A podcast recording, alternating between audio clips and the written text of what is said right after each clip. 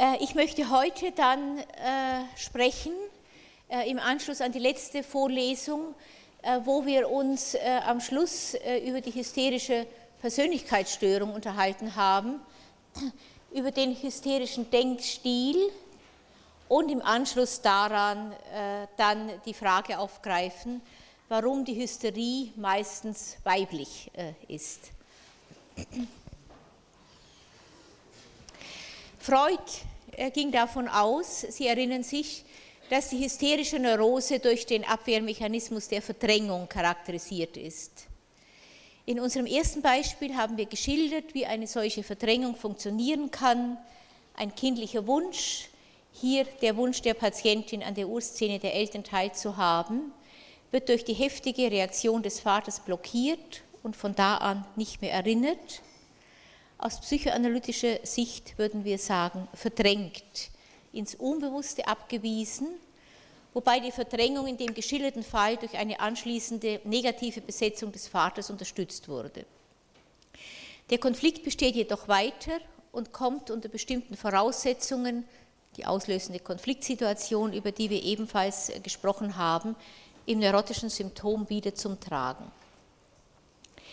Mit dem Begriff der Verdrängung allein kann man aber die vielfältigen Erscheinungsformen der Hysterie, wie ich sie Ihnen das letzte Mal vorgestellt habe, ich erinnere insbesondere neben der Konversionshysterie auch an die dissoziative äh, Hysterie äh, und an den hysterischen Charakter, äh, allein nicht erklären.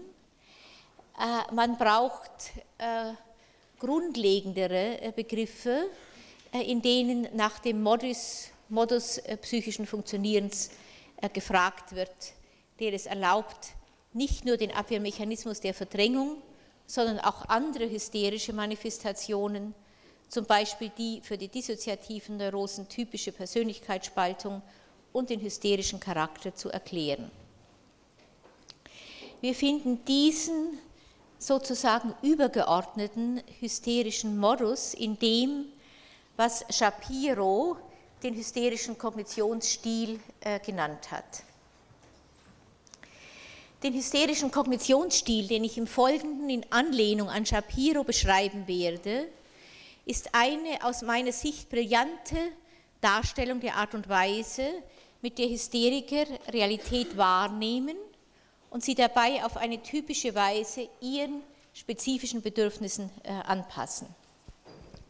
Das Buch von Shapiro, äh, um das an dieser Stelle noch zu sagen, äh, ist äh, mittlerweile auch im Verlag Vandenhoek und Rupprecht in Göttingen auf Deutsch erschienen, nämlich 1991 und heißt dort Neurotische Stile.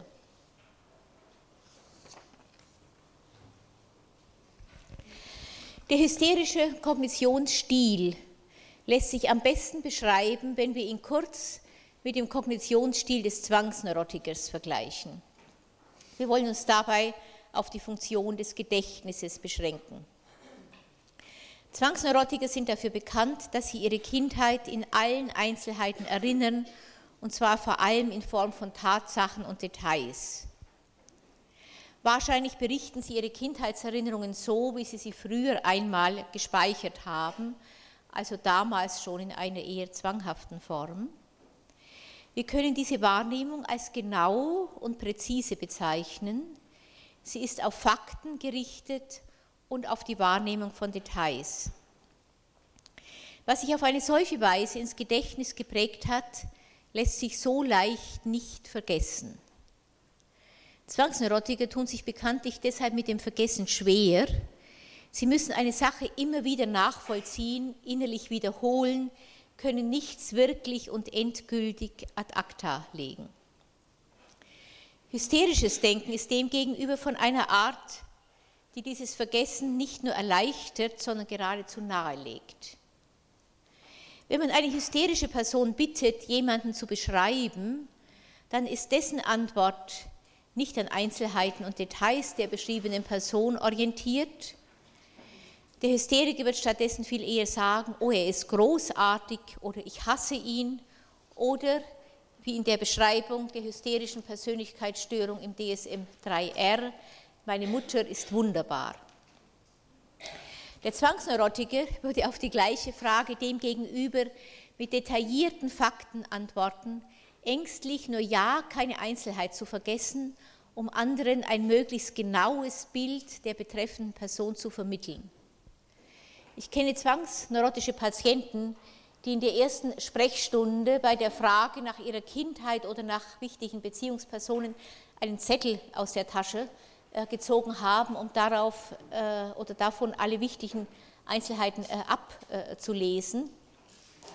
Auch zwangsneurotische Patienten, die immer wieder in die psychotherapeutische Sprechstunde gekommen sind, nur um die Beschreibung einer Person zu vervollständigen, von der sie glaubten, dass sie der Interviewer aufgrund der ersten Schilderung, die aus der Sicht des Interviewers in der Regel schon genau genug war, nur unzureichend erfasst habe. Der Hysteriker oder besser vielleicht die Hysterikerin antwortet stattdessen mit etwas, was man am ehesten als Eindruck oder Impression bezeichnen kann. Ihre Schilderung ist interessant, kommunikativ und oft sehr lebendig. Trotzdem bleiben es Impressionen, unscharf definiert, ohne Detailwahrnehmung. Shapiro charakterisiert den hysterischen Kognitionsstil deshalb auch als global, diffus und im Gegensatz zum Zwangsneurotiker von mangelnder Präzision, insbesondere was die Detailschärfe anbelangt. Die geschilderten Eindrücke beziehen sich vor allem auf das, was eindrucksvoll wirkt, auffällt, ins Auge sticht oder sonst offensichtlich ist. Diese Charakteristika offenbaren sich unter anderem auch im äh, Rorschach-Test. Äh, für die, die nicht wissen, äh, was ein Rorschach-Test äh, ist, sind die berühmten Tintenkleckse, äh, also Bilder äh, mit Formen und Farben, Tintenklecksen nachgebildet, die Personen vorgelegt werden mit der Aufforderung, zu diesen Bildern etwas zu äh, assoziieren. Äh, unter anderem äh, gibt es dort äh, einen Tintenklecks, der also in Andeutungen äh, einer Fledermaus nachgebildet ist, aber man kann dazu auch ganz etwas anderes assoziieren. Ich zitiere äh, Shapiro, wo selbst bei einem recht eindeutigen Bild etwa die Fledermaus auf Tafel 1, der Zwanghafte sagen würden, würde, die ausgebreiteten flügelähnlichen Flächen und das, was man hier als Beine ansehen könnte, dann zögert er vielleicht und sagt, das hier sieht natürlich aus wie Antennen, das wäre dann wohl falsch, aber am meisten ähnelt das Ganze wohl doch einer Fledermaus. Da wirft der Hysteriker einen kurzen Blick auf die Tafel und sagt sofort, oh, eine große Fledermaus, nehmen Sie das sofort weg. Zitat äh, Ende. Eine solche Wahrnehmung der Welt betrifft nicht nur konflikthafte Inhalte, sie ist deshalb auch nicht ausschließlich der Verdrängung anzulasten. Vielmehr handelt es sich um einen kognitiven Stil, der die Verdrängung ermöglicht, sie aber nicht eigentlich verursacht. Verdrängt wird, was vom impressionistischen Denkstil nicht aufgenommen wird, weil man sich ihm nicht oder nicht mehr zuwendet. Das bezieht sich natürlich auch auf konflikthafte Inhalte, aber keineswegs nur auf sie. Damit ein solcher impressionistischer Denkstil aufrechterhalten werden kann, bedarf es weiterer Merkmale. Dazu gehören eine gewisse Unfähigkeit zu dauernder oder intensiver geistiger Konzentration, ein hohes Maß an Ablenkbarkeit, das seinerseits natürlich die Konzentration verunmöglicht, eine gesteigerte Suggestibilität und insbesondere etwas, was Shapiro als eine Welt ohne Tatsachen charakterisiert. Ich will auf diese Merkmale im Folgenden eingehen. Die Unfähigkeit zu intellektueller Konzentration zeigt sich vor allem in psychologischen Tests, so etwa beim Lösen von Rechenaufgaben. Shapiro beschreibt, wie die hysterische Person auf die Rechenaufgabe schaut, als warte sie auf eine Inspiration, um schließlich eine Lösung mehr oder weniger zu raten. Es muss sich also um ausgesprochene Hysteriker handeln, äh, muss man vielleicht an dieser Stelle äh, anmerken. Oft können Hysteriker im Nachhinein nicht mehr berichten, wie sie zu einer bestimmten Lösung gekommen sind, auch wenn diese Lösung korrekt war. Sie haben sie weniger durch Nachdenken als durch äh, irgendeine Art Geistesblitz erzielt. Solche Geistesblitze sind aber bekanntlich eher Augenblickserfolge, die sich selten wiederholen lassen. Die Wahrnehmung macht beim offensichtlichen Halt, dringt nicht hinter die Fassade, das heißt, dass sie auch nicht mehr als eben diese Fassade erfasst. Auffallend dabei ist die hohe Beeinflussbarkeit, also das, was man auch als hysterische Suggestibilität bezeichnet. Dieser hysterischen Suggestibilität steht ein auffallender Mangel an Tatsachenwissen gegenüber. Der hysterische Denkstil ist ja gerade dadurch gekennzeichnet, dass er keine Fakten anhäuft, sondern eben Impressionen. Solche Impressionen können sich in der Erinnerung dann leicht ablösen oder miteinander verschwimmen, was zu einer weiteren Unschärfe des Erinnerten führt. Die Erinnerung wird auf diese Weise zu einer gefühlshaften Angelegenheit. Gefühle sind aber veränderbar. Was dann bestehen bleibt, sind oft unintegrierte Eindrücke. Die Aufmerksamkeitseinteilung bleibt an ihnen haften und sucht nicht nach einem diese Eindrücke integrierenden äh, Zusammenhang. Dies führt zu einem wahrscheinlich entscheidenden Merkmal des hysterischen Denkstils. Die Welt des Hysterikers ist keine Tatsachenwelt. Was mit Hilfe des hysterischen Denkens erschaffen wird, ist eine Vorstellung der Welt, die nicht an Fakten orientiert ist. Es ist eine Welt der Fantasie, romantisch getönt und sentimental. Der romantisierende Blick prägt die Alltagswahrnehmung und oft auch das Bild der anderen. Dazu braucht man sich nicht unbedingt jeden Tag äh, ausgeprägten romantischen Tagträumen hinzugeben, obwohl auch dies häufig geschieht.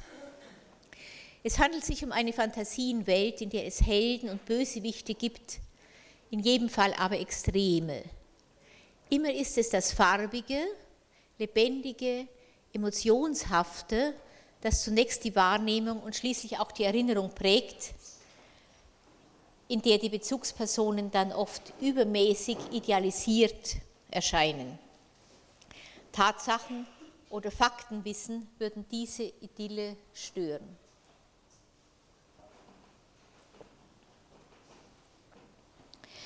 Ich erinnere mich äh, in dem Zusammenhang zum Beispiel an eine mittlerweile seit längerer Zeit verstorbene Haushälterin äh, von mir, äh, die äh, eines Tages die großartige Idee hatte, in unserer Küche, in unserer Küche ein Aquarium aufzubauen.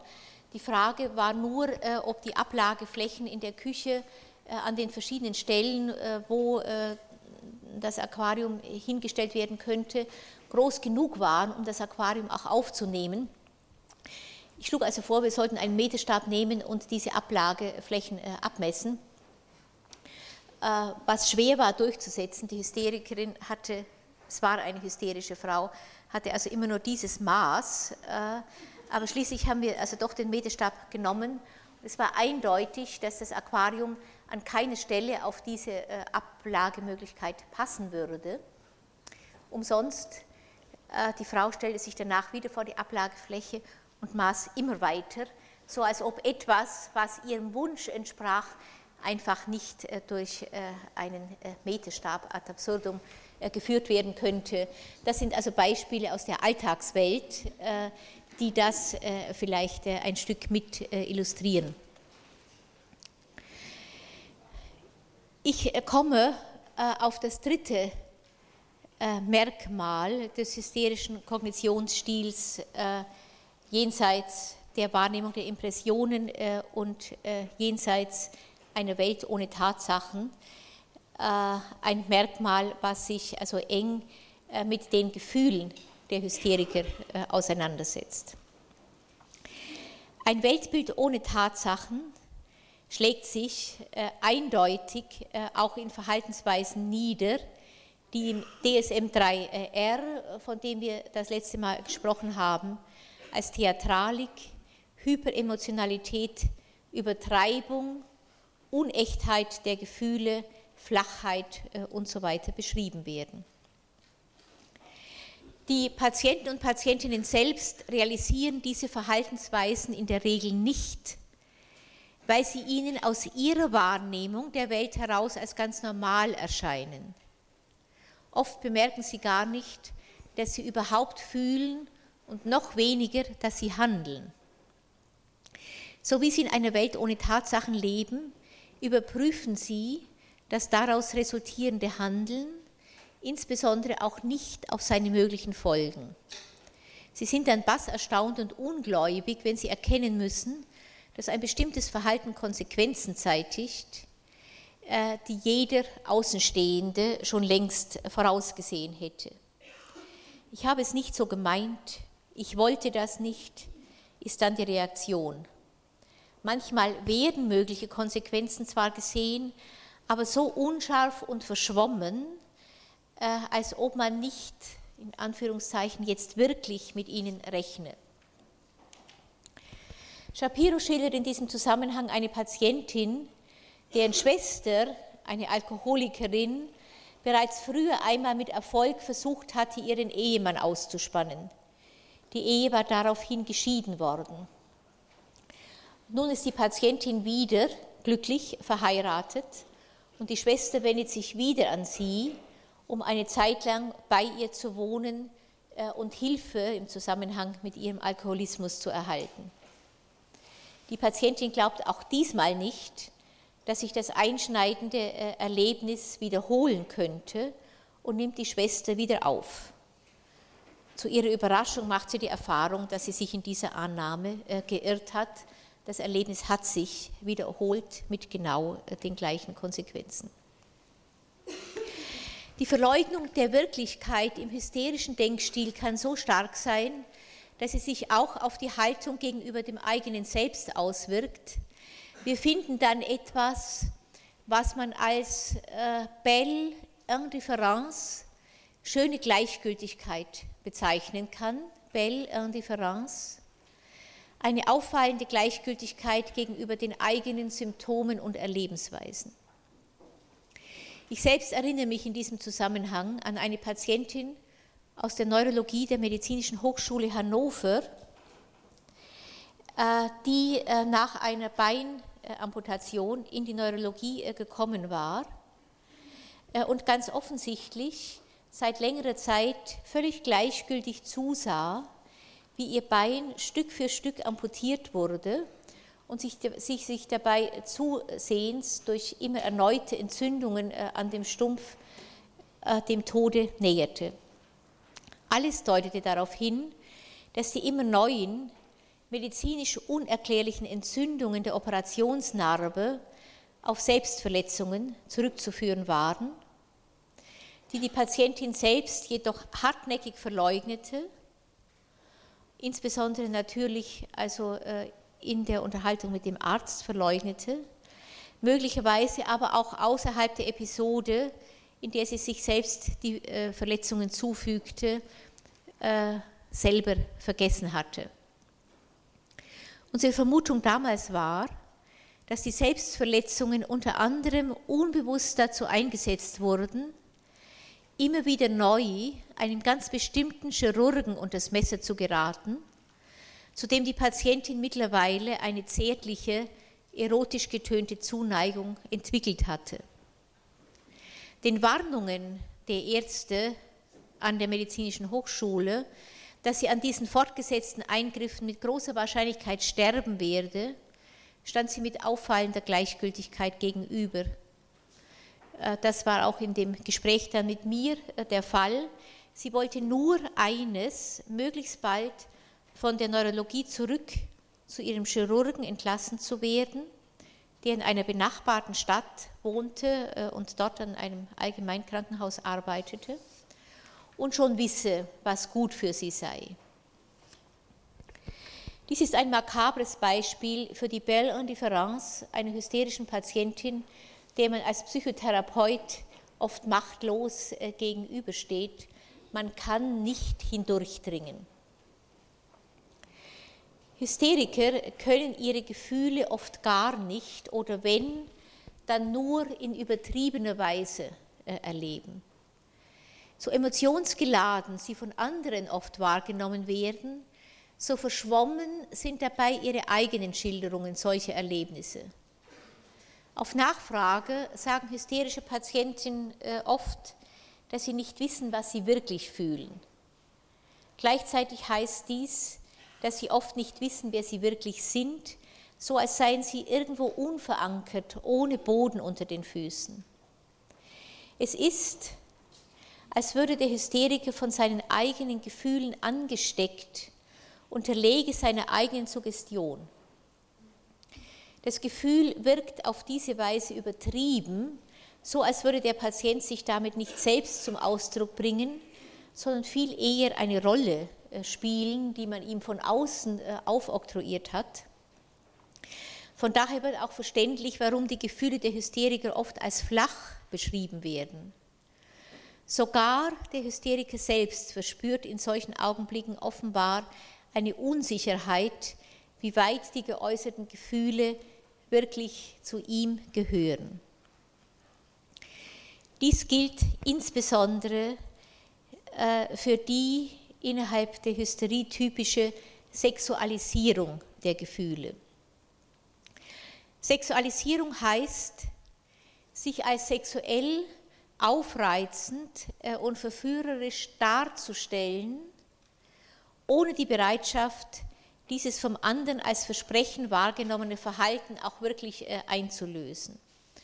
Offen bleibt also, wie weit die hysterischen Patientinnen und Patienten äh, sich wirklich äh, auch äh, in irgendeiner sexualisierten Weise wahrnehmen und erleben oder ob dieses Verhalten nur von außen so gesehen wird.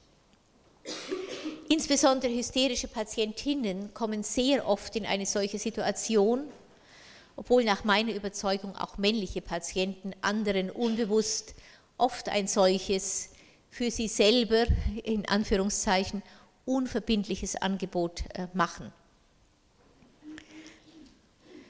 Wenn Frauen dann äh, darauf eingehen äh, und dieses Angebot wahrnehmen wollen, sind sie es dann oft, denen die sexualisierten Gefühle zugeschrieben werden.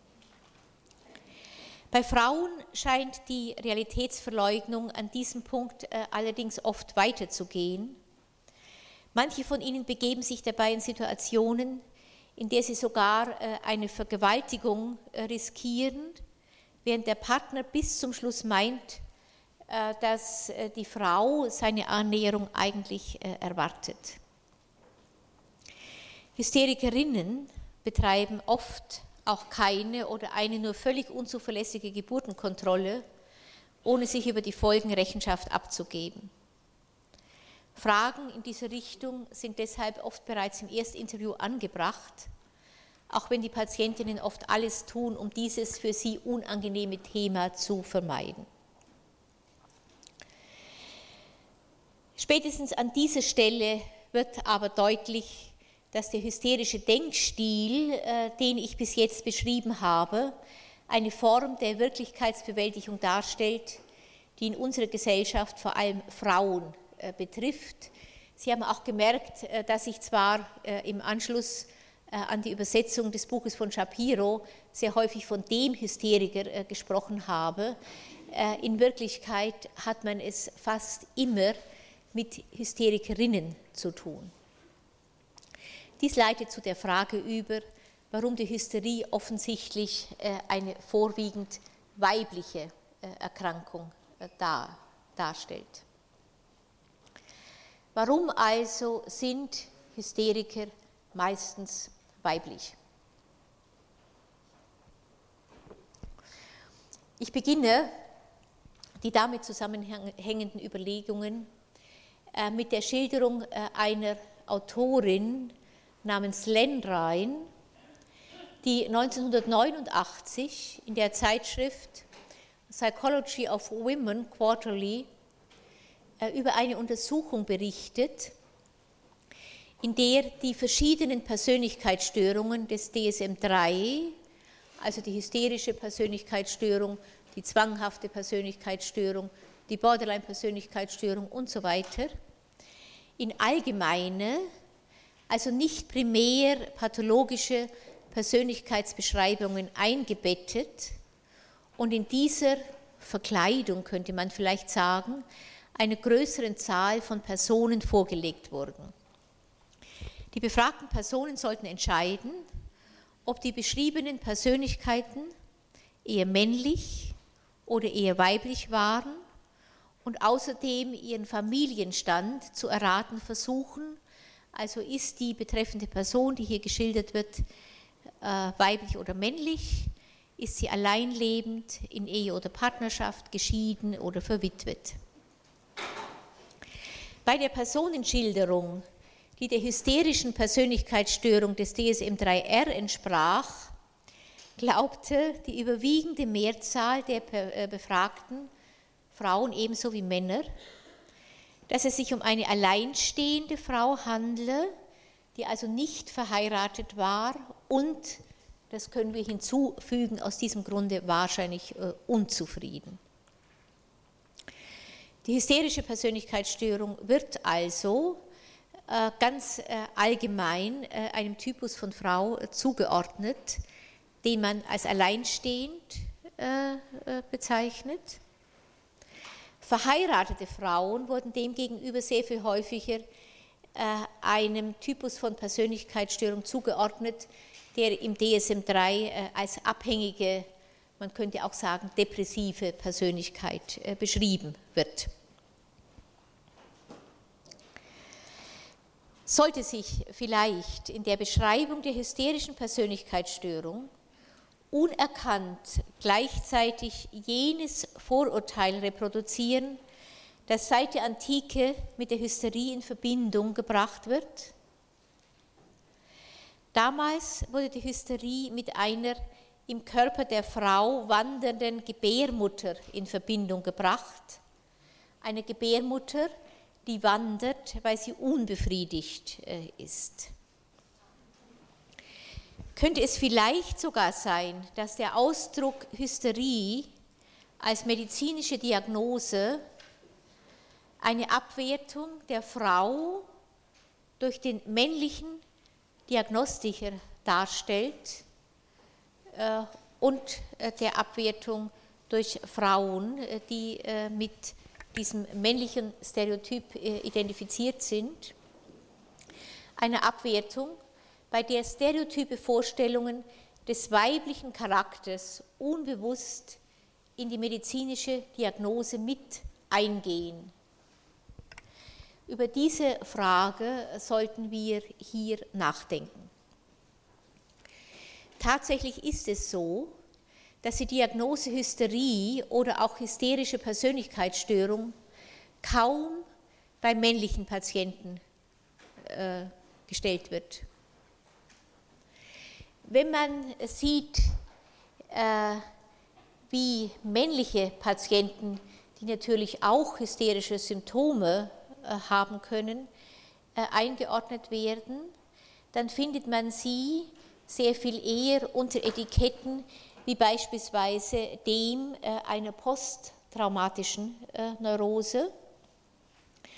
Eine posttraumatische Neurose, die nahelegt, dass das Symptom die Folge eines vorangegangenen Traumas ist, also mindestens nicht Ausdruck einer hysterischen Fantasiebildung. Nach meiner klinischen Erfahrung lautet die Diagnose bei Männern mit hysterischen Symptomen häufig auch narzisstische Persönlichkeitsstörung, womit gleichzeitig ein im Vergleich zur hysterischen Persönlichkeitsstörung besseres Selbstwertgefühl äh, gemeint ist. Narzisstische Persönlichkeiten und narzisstische Persönlichkeitsstörungen sind im Gegensatz zu hysterischen Persönlichkeitsstörungen mit einem sehr viel besseren Selbstwertgefühl ausgestattet und von daher also nicht dauernd auf eine Bestätigung von außen angewiesen. Sie können sich diese Bestätigung, wenn Sie so wollen, ein Stück weit aus Ihrem eigenen Größenselbst herausgeben. In diesem Zusammenhang sind narzisstische Persönlichkeitsstörungen auch ein Stück weit unabhängiger vom äh, Objekt. Lerner, eine amerikanische Psychoanalytikerin, äh, die lange äh, in den USA äh, an der äh, Menninger Foundation äh, gearbeitet hat und deren Buch Das missdeutete Geschlecht äh, mittlerweile äh, auch äh, hier in Deutschland und zwar im Kreuz Verlag erschienen ist. Ein Buch, was ich empfehlen kann. Lerner hat in diesem Buch über ein Seminar über diagnostische Testverfahren berichtet, in dem ein Student auf die dort dargelegten Kriterien für Hysterie mit Verunsicherung und Protest reagierte, aber, sagte er, Sie beschreiben ja gar keine Neurose, Sie beschreiben lediglich eine Frau, so Lerner. Lerner meint, dass dieser Student recht hat. Die diagnostischen Kriterien der Hysterie, so weist sie unter Bezugnahme auf Chesler äh, äh, nach, Chesler, die 1972 äh, das bekannte Buch geschrieben hat, Frauen, das verrückte äh, Geschlecht. Lerner weist also unter Bezugnahme auf Chesler nach, sind äh, in dem Stereotyp, das wir von ihr haben, auf weite Strecken mit dem weiblichen Geschlechtsrollenstereotyp identisch, wie man es unter anderem in den Medien beobachten kann.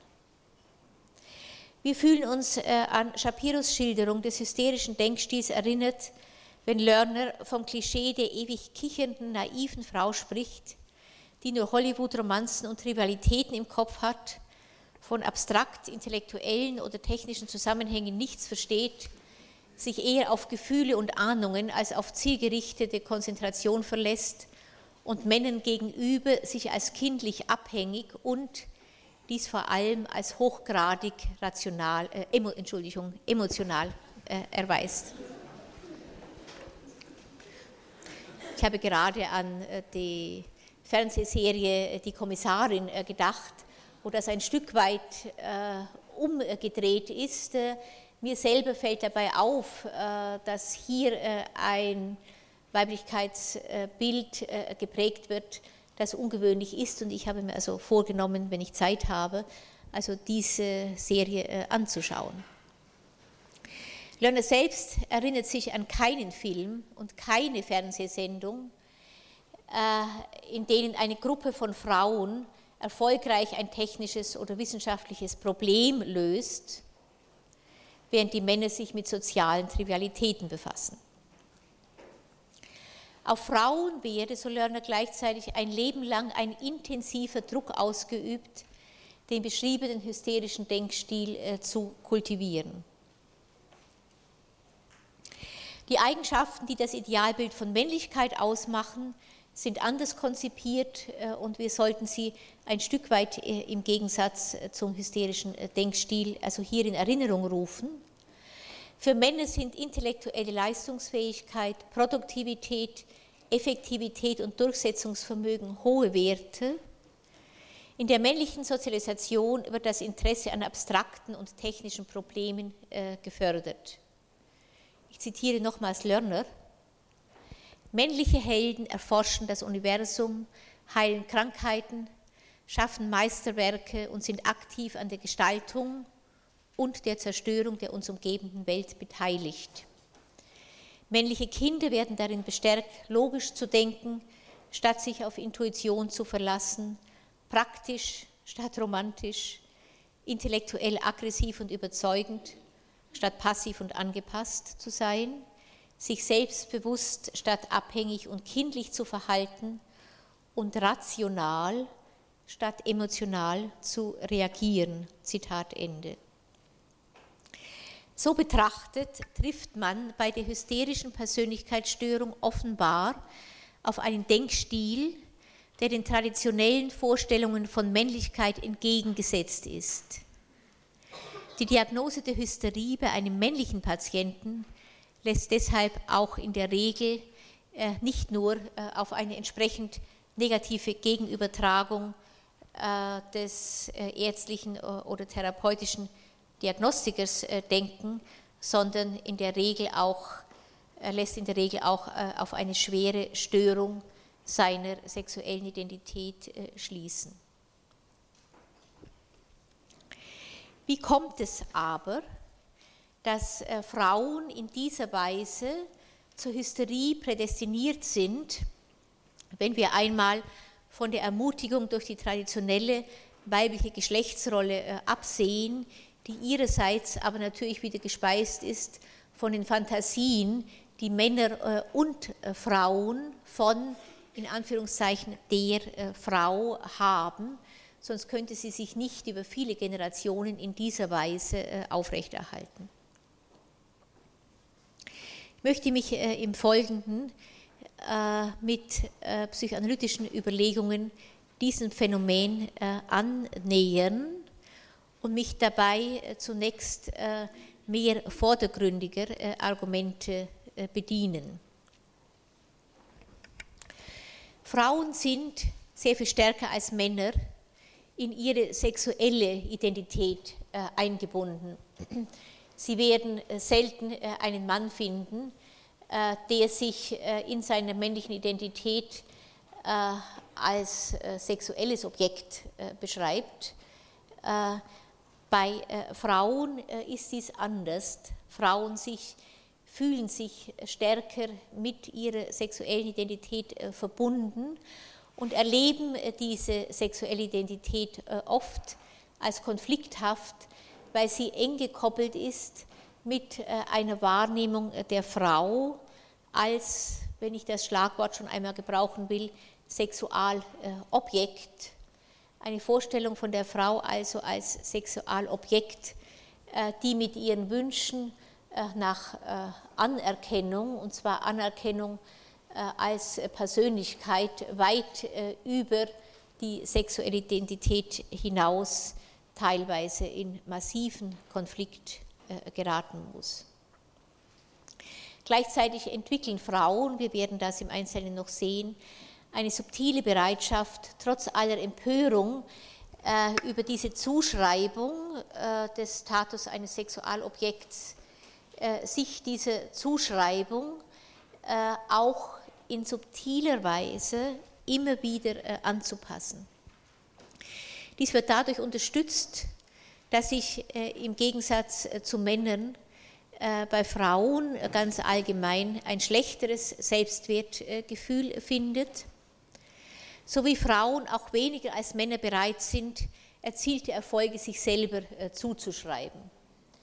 Nicht ein bekanntes Beispiel, das Sie in vielen Untersuchungen immer wieder bestätigt finden, ist, dass wenn man Frauen, die Karriere gemacht hat, fragt, wie sie äh, diese Karriere geschafft haben, dann antworten Frauen in aller Regel, das war mehr oder minder Zufall, ich habe mich angestrengt, aber auch Glück gehabt, äh, während ein Mann äh, sich diesen Erfolg sehr viel stärker selber zuschreibt und mit Überzeugung sagen kann, ich habe es geschafft.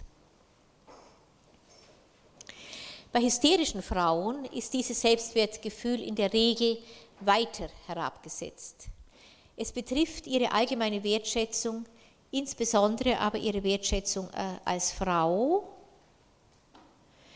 Äh, die Bestätigung äh, als Frau wird dann immer wieder und aufs Neue gesucht, und zwar in der Regel bei Männern, denen man dann mit Fragen, liebst du mich und so weiter, oft so auf die Nerven geht, dass dies in manchen Fällen mit zu einer Trennung führt, äh, einer Trennung, äh, die dann die Bestätigungen der eigenen Weiblichkeit weiter unterminiert und wenn es keine andere Lösung gibt als die Weiblichkeit durch die Bestätigung durch einen Mann immer wieder selber zu akzeptieren, wird dabei ein ganz unheilvoller Zirkel in Gang gesetzt.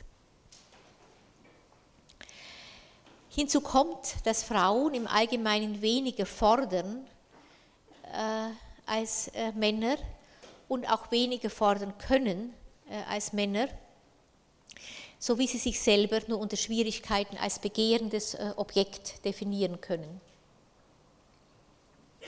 Ihre Wünsche und Forderungen kommen deshalb in einer eher indirekten Weise zum Ausdruck, so etwa bei einer mir bekannten Patientin, die anstelle eines Wunsches regelmäßig Kopfweh äußerte, offenbar darauf angewiesen, dass andere danach fragten, was ihr wirklich fehle.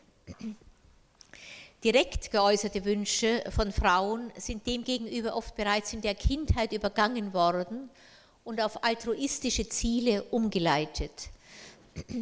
Hysterische Äußerungsformen sind ein manchmal erfolgreicher Weg, um diese selbst kaum mehr gespürten Wünsche wenigstens auf indirekte Weise anzumelden. Frauen im Allgemeinen und Hysterikerinnen im Besonderen haben dabei die Neigung, anstelle der Entwicklung eigener Konfliktlösungsmuster auf einen Helden zu warten, der von außen kommt und sie erlöst. In der Regel sind diese Helden Männer, während Frauen in diesem Zusammenhang eher abgewertet werden, so wie die Hysterikerin das auch mit ihrer eigenen Weiblichkeit äh, tut. Ich will an dieser Stelle vielleicht einfügen, auf was ich, worauf ich später noch genauer eingehen werde, äh, dass es natürlich nicht selbstverständlich äh, ist, die Bestätigung der eigenen Weiblichkeit äh, immer nur von äh, Männern zu erwarten, dass offenbar äh, eine solche hysterische Lösung voraussetzt, dass die Abwertung der Weiblichkeit bei der hysterischen Patientin selber und mit großer Wahrscheinlichkeit aber auch bei ihrer Mutter so massiv ist, äh, dass die Hysterikerin sich nicht mit der Weiblichkeit der Mutter identifizieren kann, äh, ohne diese Weiblichkeit mit in diesen Abwertungssog sozusagen mit einzuspeisen. Hier äh, bei dem recht verbreiteten Warten äh, auf den Helden von äh, außen geht es darum, dass Frauen diese Erlösung, wenn sie so wollen, in der Regel nicht von anderen Frauen erwarten, weil sie Weiblichkeit insgesamt abwerten. Und von einer abgewerteten Person erwartet man natürlich nicht die Erlösung.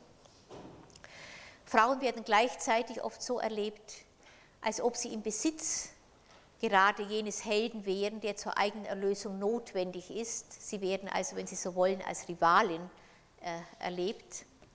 Die daraus folgende Strategie liegt auf der Hand.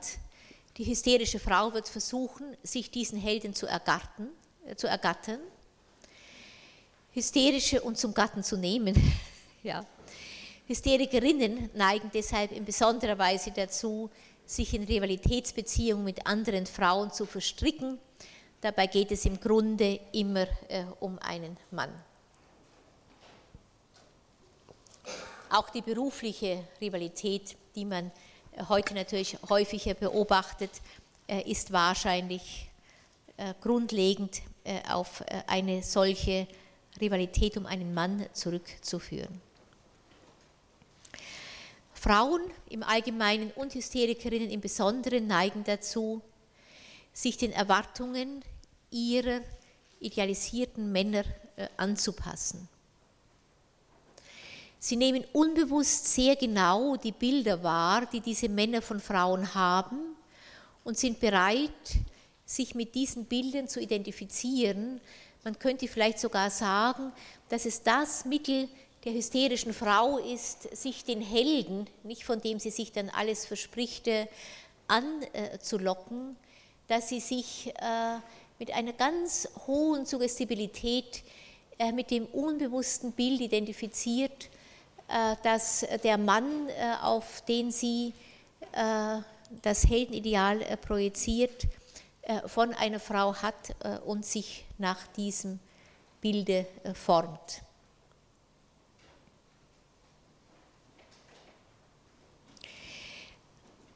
Bevor ich eingehe auf psychoanalytische Theorien der weiblichen Sozialisation, die zumindest ein gutes Stück weit äh, erklären können äh, aus meiner Sicht, äh, wie diese hysterische Identifizierung zustande kommt und insbesondere warum sie so nachdrücklich das Leben sehr vieler Frauen, nicht unbedingt nur unsere hysterischen Patienten prägt, möchte ich gerne zeigen, wie eine solche Neigung, sich äh, dem Bild äh, des Mannes äh, anzupassen, äh, sich äh, in der äh, Sprechstunde zeigt, in der ein in der Regel männlicher Arzt oder Psychotherapeut einer solchen hysterischen Patientin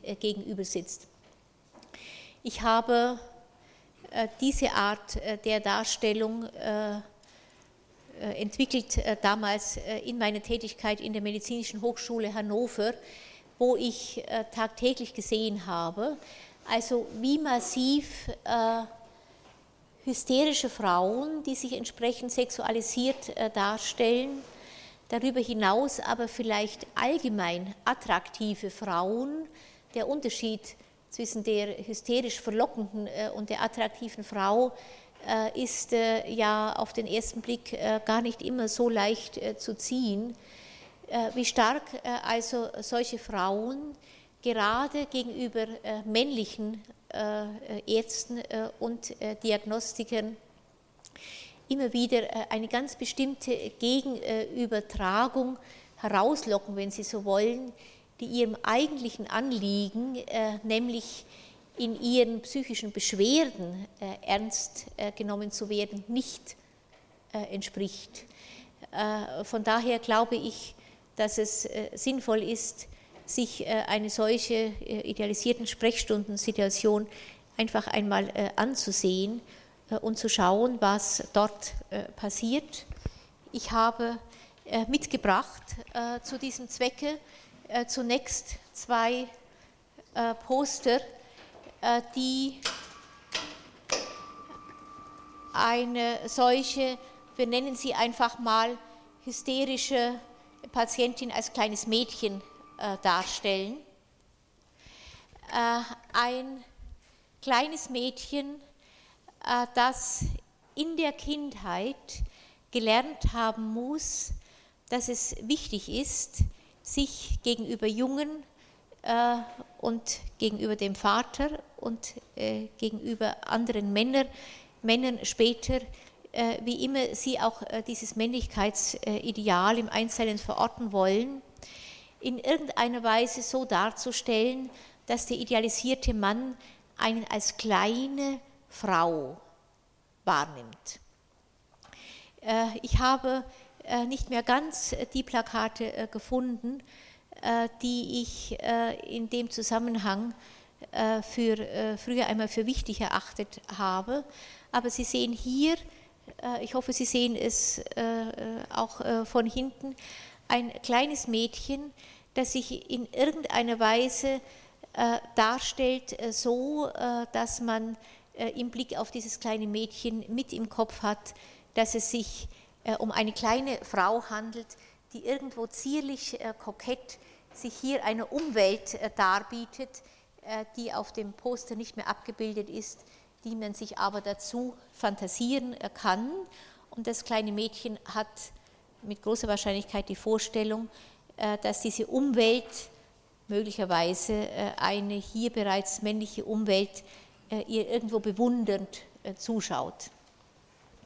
Man kann das dann wenn Sie sich vorstellen, dass dieses Mädchen ein Stück äh, größer äh, äh, geworden ist, dann sehen hier auf dem Poster, wie es an einem Jungen vorbeigeht und sich hier bereits ganz als kleine Frau darstellt und an dem gemischt bewundernd verächtlichen Blick des Jungen, der ihr nachschaut, offenbar also diesen Blick ein Stück weit genießt und sich freut, dass es diesen Blick erzeugen kann. Ein kleines Mädchen also, wenn Sie so wollen, äh, das von früh an äh, gelernt hat, und dazu müssen natürlich bestimmte Signale äh, in der Kindheit besonders herausragend gewesen sein, dass es wichtig ist und verlockend, sich als kleine Frau darzustellen, vielleicht sogar so, dass diese Darstellung als kleine Frau der einzige Weg war, äh, um äh, Anerkennung und äh, Aufmerksamkeit zu erringen. Man kann sich dann vorstellen, wie ein solches Mädchen größer wird und irgendwann in die Pubertät kommt, erwachsen wird und sich dann in Anlehnung an das, was es bereits als Kind gelernt hat, nach außen dann, soweit die eigene Körperlichkeit dies gestattet, als sexuell äh, attraktive Frau äh, darbietet. Äh, ich habe hier ein Bild mitgebracht, das Sie alle kennen. Ich habe schon, danke. Sie kennen das Bild von Marilyn Monroe, die also natürlich der Inbegriff eines solchen Sexidols ist und sich diesem Idol auch versucht hat, so weit wie möglich anzunähern Wahrscheinlich ist es kein Zufall, dass Marilyn Monroe durch Selbstmord äh, geendet hat, äh, weil es keine Frau äh, gelingt, diesem Idol auf Dauer gerecht zu werden und weil es, denke ich, eindeutig ist, dass man immer hinter dem Idol als Persönlichkeit verschwindet und die Sehnsucht, selber gesehen zu werden, hinter dieser Fassade stärker wird manchmal im Symptom zum Vorschein kommt. Und die Frage bleibt dann immer, wie kann eine Frau, die äh, gelernt hat, dass sie sich insbesondere einem Mann gegenüber nur so äh, darstellen kann, wie das hier auf dem Plakat mit der Marilyn Monroe deutlich wird, wie kann eine solche Frau unter anderem äh, zu einem männlichen Arzt oder Therapeuten in die Sprechstunde kommen, äh, als Mensch, vielleicht sollte ich hier wirklich einmal sagen, äh, als Mensch äh, und ihm ihre Beschwerden, ihre Klagen vortragen, so dass der Arzt auf sie als Mensch reagiert und nicht auf ihre Fassade, die natürlich auch wenn die Frau jetzt weinen sollte oder verzweifelt ist, also weiter äh, sich äh, ein Stück weit mit diesem sexuellen Idol verbindet. Man kann, wenn man sich vorstellen würde, dass gegenüber diesen beiden Stühlen, die ich hier hingestellt habe, einem hier leeren Stuhl, auf dem die Frau sitzt, äh, die ihre Beschwerden klagen will, und ein Stuhl daneben, äh, auf dem sie äh, mit ihrer attraktiven Erscheinung im Plakat hier dargestellt wird. Wenn man sich vorstellt, dass ein männlicher Therapeut hier dieser Frau gegenüber sitzt,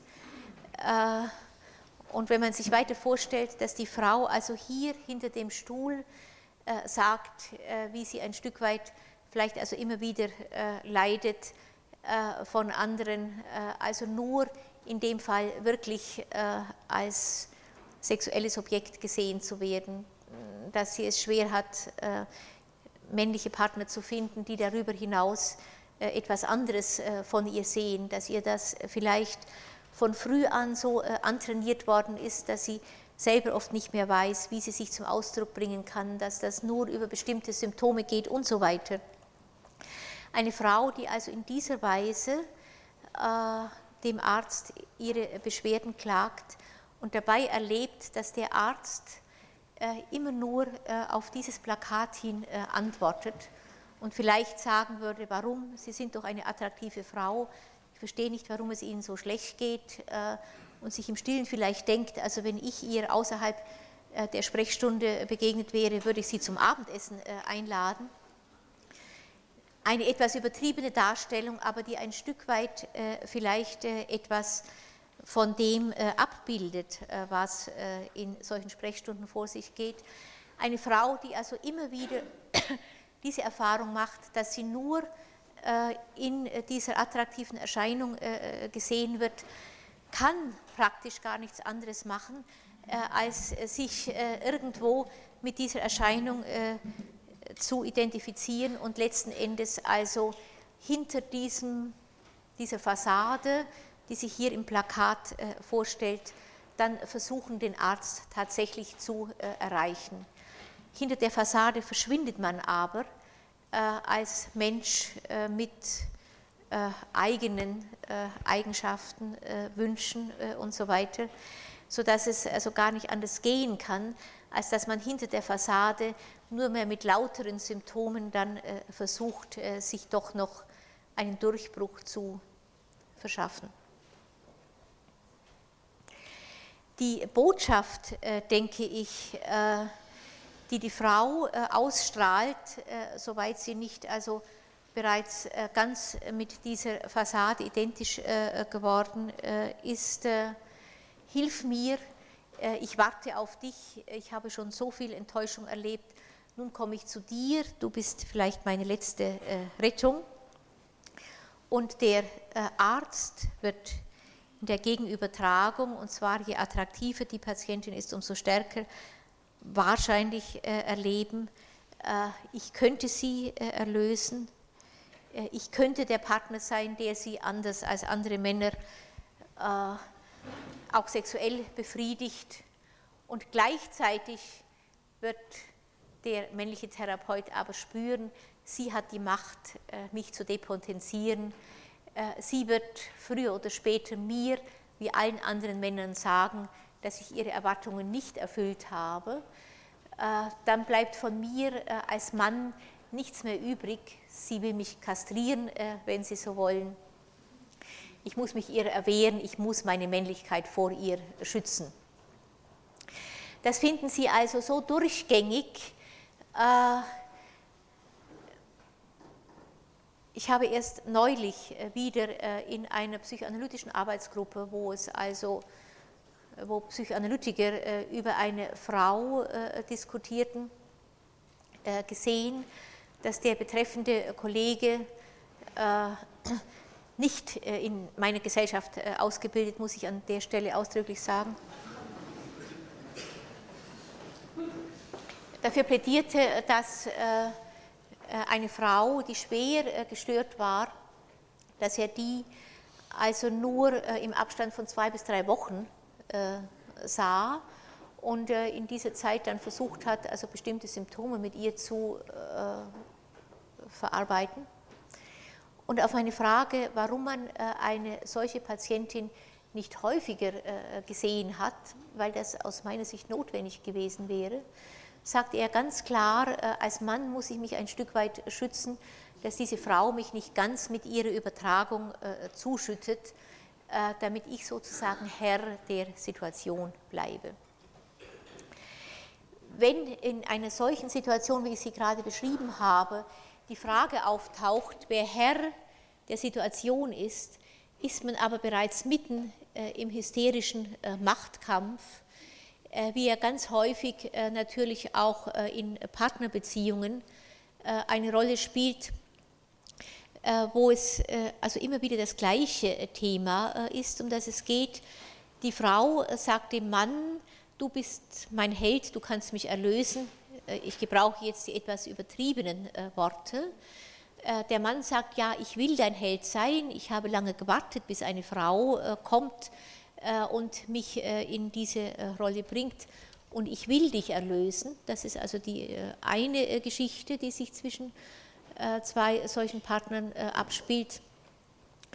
Die andere Geschichte, die dahinter steht, äh, ist bei der Frau natürlich bereits, und wehe, du erlöst mich nicht. Wenn du mich nicht erlöst, werde ich dir zeigen, dass du kein Mann bist, Denn der Mann, den ich mir vorstelle, ist einer, der die Macht hat zu erlösen. Und wenn der Mann verspürt, dass er in seiner Männlichkeit umgekehrt ganz angewiesen ist auf die Bestätigung durch die Frau, sieht man, wie dieser hysterische Machtkampf, also insbesondere dann im Bereich auch der Zuschreibung oder der Aberkennung sexueller Potenz sich abspielen kann. Sie sehen vielleicht am Rande nur, dass Männer, die sich besonders angezogen fühlen, von einer solchen Botschaft, die von der Frau ausgeht, Männer sind, die die Bestätigung ihrer Männlichkeit in erster Linie von der Frau erwarten, so wie umgekehrt die Hysterikerin die Bestätigung ihrer Weiblichkeit in erster Linie vom Mann erwartet, mit der ganzen auch zerstörerischen Potenz, die eine solche Bestätigung oder eben Nichtbestätigung dann annehmen kann. Man würde dem Mann, der sich hier der Frau in einer bestimmten Weise ausliefert, wünschen, dass er stärker auch mit dem Vater identifiziert ist und unabhängig von der Bestätigung gerade durch diese Frau sich weiter als Mann fühlen kann. Was sich hier abspielt, ist ein hysterischer Machtkampf, in dem dann immer nur die Frage ist, wer gewinnt. In einer therapeutischen Sprechstunde sollte dieser hysterische Machtkampf nicht Eingang finden, sondern hier sollte es darum gehen, dass der männliche Therapeut in diesem Falle der Frau sagen würde, das muss schwierig sein für sie, gerade wegen ihrer attraktiven Erscheinung bei Männern das zu erreichen, was sie in einer Partnerschaft suchen und was natürlich also nicht nur mit ihrer äußeren Ausstrahlung zusammenhängt. In dem Moment, wo man also sich löst von dieser Botschaft der Frau und auf eine andere e-, Ebene geht, wäre sozusagen dann die Therapie eröffnet.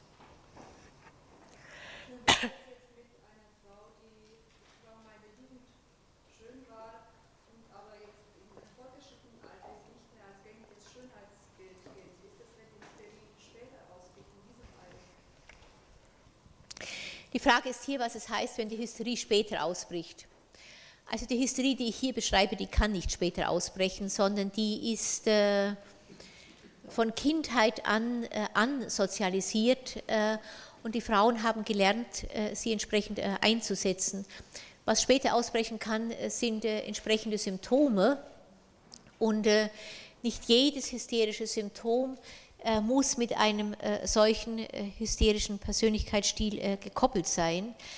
aber sobald die hysterischen Symptome Ausdruck, wenn Sie so wollen, eines hysterischen Charakters sind, ist es eine von früh an sozialisierte Einstellung, wenn Sie so wollen, die hier zum Tragen kommt. Und für eine typische Hysterika ist nichts tragischer, natürlich als älter äh, zu werden. Äh, es gibt äh, offenbar erstaunliche Möglichkeiten, einen solchen Stil, sich Anerkennung von außen zu holen, manchmal bis ins hohe Alter hinein zu retten.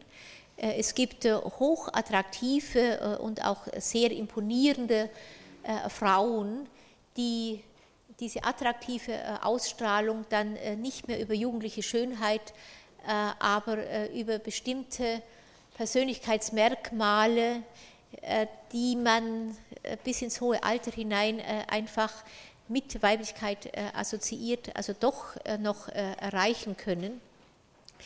Wünschen würde man, dass im Lauf des Heranwachsens und im Lauf des weiteren Lebens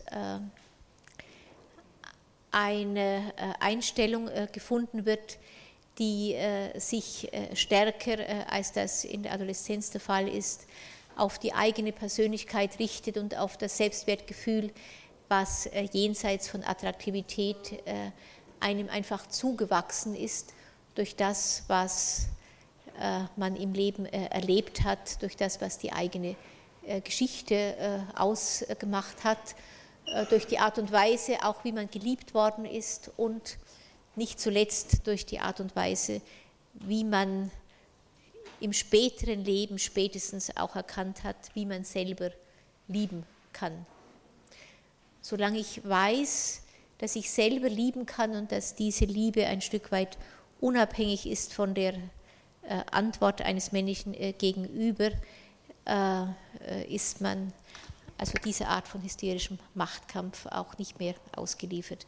Das ist aber etwas, was jetzt ein Stück wegführt von der Darstellung des hysterischen Denkstils.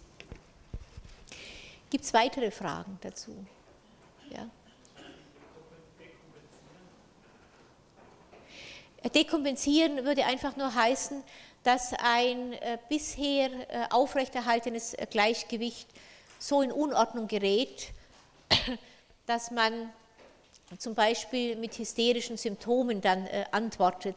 Das würde Dekompensation heißen. Nicht, äh, wenn eine äußere äh, Situation dann vielleicht mit solchen Belastungen verbunden ist, dass man neue Antworten darauf suchen muss, die zunächst das alte Gleichgewicht in Frage stellen und nach außen wirkt das dann wie eine Dekompensation.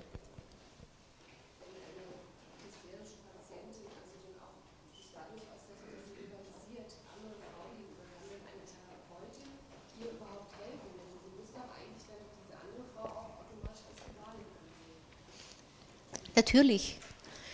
Also äh, ich habe jetzt immer von äh, männlichen Therapeuten äh, gesprochen. Äh, ich kenne auch sehr viele weibliche Therapeuten, die es sehr schwer haben, also mit solchen Patientinnen umzugehen, wenn sie sie in dieser sexuellen Ausstrahlung wahrnehmen. Wenn ich sie wahrnehme wie eine Mutter, eine Tochter und sozusagen die, die Dreierbeziehung weitgehend ausblende, dann kann das über Zeit, eine Zeit lang eine sehr gute, auch therapeutische Beziehung werden aber früher oder später muss auch in diese therapeutische Beziehung das hineinkommen, was ich als wesentlich für den hysterischen äh, Kognitionsstil äh, und den damit verbundenen Persönlichkeitsstil äh, beschrieben habe.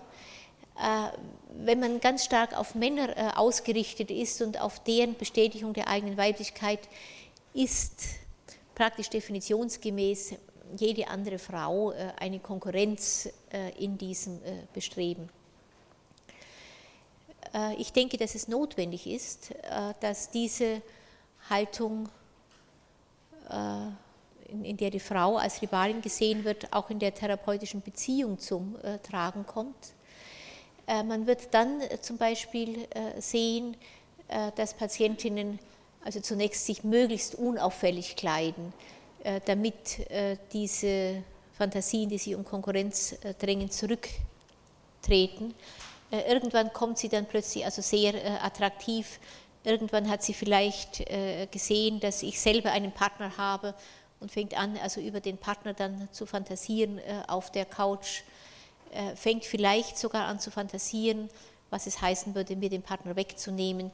Wenn sie jünger ist, könnte sie sagen, dass sie vielleicht mehr Chancen hat, diesem Partner gegenüber und so weiter. Sie wird gleichzeitig Schuldgefühle haben, weil in jeder Dreierbeziehung, also das äh, kann man sich so als äh, Grundregel einfach immer merken, äh, wenn ich in einer Dreierbeziehung bin, wo ich als Mädchen mich also ganz stark dem Vater und später als erwachsene Frau einem anderen Mann nähere und als Rivalin äh, die Mutter habe, dann wäre die größte Katastrophe natürlich, äh, dass in dieser Dreierbeziehung äh, die Mutter oder jede andere Rivalin, die später die Mutter betrifft, also endgültig herausfällt und ich mit dem Vater in einer Zweierbeziehung wäre, wo es nur mehr sozusagen ich und ihn gibt oder nur mehr du und ich. Da gibt es keine Außenwelt mehr, gegenüber die man sich abgrenzen kann. Das wäre also ein Rückgleiten in eine Zweierbeziehung, die irgendwo mit dem Verlust der eigenen Identität einhergehen müsste. Deswegen ist es also ganz wichtig, dass hier die äh, rivalisierende Mutter und später äh, die äh, Rivalin äh, auf dem äh, Tapet äh, bleibt. Von daher wird man allein schon von daher sehen, dass die Patientin indirekt auch alles tut, damit die Rivalin erhalten bleibt und sie den ödipalen Triumph hat, dass sie die Rivalin besiegt hat. Äh, nicht, äh, wenn diese Gegend dann äh, ganz verschwindet, dann ist man in, in einer ganz anderen Welt gefangen. Das Zweite ist, dass es neben dieser jetzt stärker hysterisch getönten Beziehung natürlich auch hier eine Beziehung gibt, die nicht nur mit Hass, sondern auch mit Liebe zu tun hat. Und Sie werden in aller Regel sehen, jetzt gehe ich aber ein Stück weg von der Vorstellung einer hysterischen Patientin und stärker äh, hinein in das, was man über weibliche Entwicklung heute weiß. Ich werde darauf das nächste Mal dann ausführlicher zu sprechen kommen. Äh, die Beziehung, in der äh, die Mutter und jede spätere weibliche Ersatzfigur als Rivalin auftritt, ist in der Regel früher oder später, also mit ganz starken Schuldgefühlen behaftet.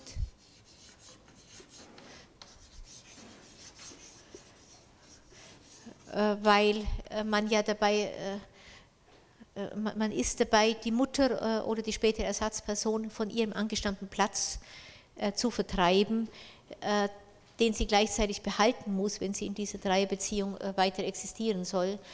Also massive Schuldgefühle bremsen das dann in der Therapie, so wie auch also Schuldgefühle auf der einen Seite.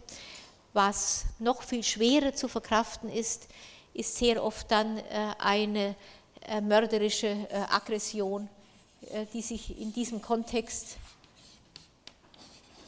zwischen Mutter und Tochter entspinnen kann, um den Dritten und in denen dann sehr oft Wurzeln der Aggression eingehen, die aus der früheren Mutter-Tochter äh, Beziehung stammen und diese Aggression noch weiter entsprechend äh, aufladen, sodass ich also keine weibliche Entwicklung kenne, wo äh, es nicht um massive Angst vor aggressiven Äußerungen geht, insbesondere im Zusammenhang der Mutter-Tochter-Beziehung und insbesondere, wenn es sich dabei um die Auseinandersetzung um einen angeschwärmten Mann handelt und keine weibliche Entwicklung, in der in diesem Zusammenhang nicht massive Schuldgefühle gegenüber der Mutter äh, auftreten, die also ganz äh, in ödipale Fantasien eingewoben sind, was es heißen würde, sich den dringend ersehnten Sieg, wenn dieser dringend ersehnte Sieg wirklich äh, eintreten würde.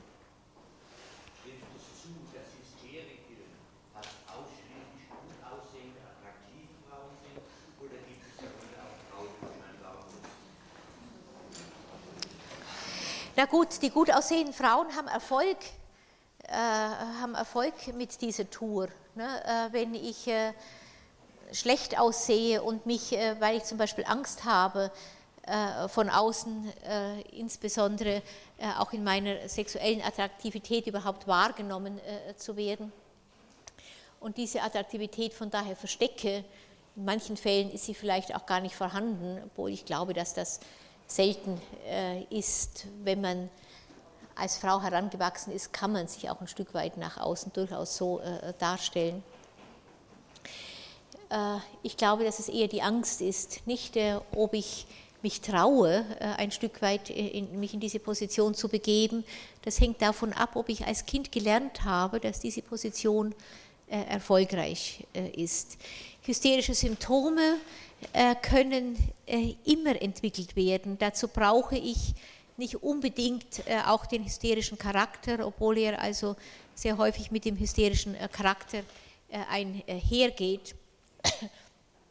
Erfolgreich ist man nur, wenn man eine bestimmte Art auch der Beziehungsaufnahme gelernt hat. Man muss in, dieser Art der Beziehungsaufnahme äh, immer auch abhängig äh, erscheinen, sonst tritt der Mann nicht äh, auf den Plan. Nicht? Also man kann nicht unabhängig erscheinen. Das heißt nicht, dass man innerlich nicht vielleicht auch eine gewisse Macht spürt, den Mann in diese Situation zu drängen. Aber also jeder Persönlichkeitsstil wird nur in dem Maße gepflegt, wie er auch Erfolg verspricht. Also müssen solche Erfahrungen eigentlich vorangegangen sein.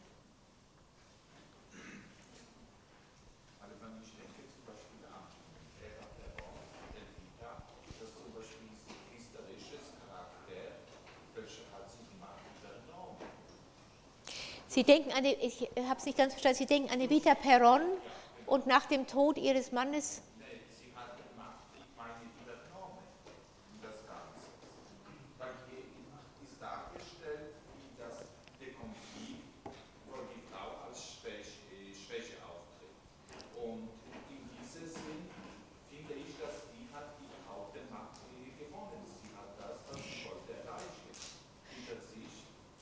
Also dass äh, Evita äh, Perron äh, bestimmte hysterische Persönlichkeitszüge hatte, das will ich gar nicht äh, in, in, Abrede stellen. Aber sehen Sie sie also in dem Sinne als hysterische Patientin? Ich glaube nicht. Ich, das ist dieser ganz unklare Übergang, äh, über den ich selber äh, immer wieder stolpere, dass man einerseits von hysterischen Patientinnen spricht, die diese Art der Haltung, über die ich jetzt gesprochen habe, also sehr stark in den Vordergrund stellen äh, und äh, ein Stück weit sogar erkranken äh, an dieser Haltung. Evita Perron hatte auf jeden Fall, denke ich, ein gewisses Selbstwertgefühl und sei es nur ein Selbstwertgefühl, was sie aus der Beziehung zu ihrem Mann übernommen hat. Also so genau kenne ich ihre Biografie nicht. Und ich kenne aber viele Frauen, äh, auch Politikerinnen, ne, die nach dem Tod äh, ihres äh, Ehemannes entsprechend auftreten und ein Stück weit vielleicht auch eine Mission fortsetzen. Eine Mission fortsetzen, die ursprünglich die Mission eines Mannes war, das denke ich, ist ein vorgesehener Platz für sehr viele dieser Frauen, die ich beschrieben habe. Äh, ein Platz, in dem diese Frauen gut gedeihen und diese Mission auch sehr erfolgreich zu Ende führen können. Die Schwierigkeit äh, wird erst dann auftauchen, wenn diese Frauen sich eine eigene Mission äh, geben wollen. Da sieht man dann die Schwierigkeit, wie weit kann ich also selber entscheiden, wie die Welt sein soll und wie weit stelle ich mich in den Dienst einer Mission, die ich nicht von jemand anders übernommen habe. So vielleicht. Ja? Könnten Sie vielleicht noch etwas sagen zu den Auswirkungen eines sexuellen Missbrauchs auf eine Person oder eine Frau mit hysterischen Menschen? Also inwiefern, wie der Konflikt vielleicht ausgetragen wird zwischen der Suche nach dem Erlöser und gleichzeitig Frauens Missbrauch durch den Erlöser? Also darüber könnte man ganz viel sagen. Äh, ich habe das jetzt hier ausdrücklich weggelassen, weil ich nicht glaube, also dass äh, jede Frau, die in dieser Weise Hysterikerin geworden ist, äh, einen sexuellen Missbrauch in der Kindheit erlitten hat. Für die Frau, die sich da mit so einer Gleichgültigkeit, also den Arzt dazu gebracht hat, ihr, das Bein immer weiter abzuschneiden, würde ich das schon eher sehen. Äh, und dass es bei Frauen, die in der Kindheit missbraucht worden sind, sehr häufig ja von ihrem eigenen Vater, äh, mit dem sie gleichzeitig äh, aufwachsen mussten, sie hatten ja keine Möglichkeit, sich einen anderen Vater zu holen, dass es dort immer, auch im Erwachsenenleben, mindestens zwei, oft gleichzeitig wirkende Beziehungsmuster gibt. Äh, einmal die Vorstellung von einem Mann, der einem etwas Verheerendes zufügt und zum anderen die Vorstellung von einem Retter, der auftauchen soll äh, und einen aus dieser Beziehung retten und dass das oft gegenüber dem gleichen Mann äh, dann später also immer wieder hin und her wechselt. Das ist fast selbstverständlich. Man könnte die hysterischen Symptome, die ich hier beschrieben habe, sehr viel genauer noch daraufhin äh, anschauen, äh, inwieweit dort äh, etwas wiederkehrt, was nicht nur gelernt wurde, also in der Bewunderung der Erscheinungsform als kleine Frau, wie ich es jetzt hier dargestellt habe, sondern darüber hinaus in einer Situation, wo das, was ich hier als Fantasie gerade dargestellt habe, plötzlich also ganz makabre Wirklichkeit geworden ist. Ich würde das äh, eigentlich gerne tun, äh, wenn ich äh, später noch in dieser Vorlesung auf die Borderline-Störung komme, weil dort diese Verquickung zwischen bestimmten Merkmalen, die erwachsene Patientinnen zeigen, und der Erfahrung des sexuellen Missbrauchs sehr viel eindeutiger sind als hier.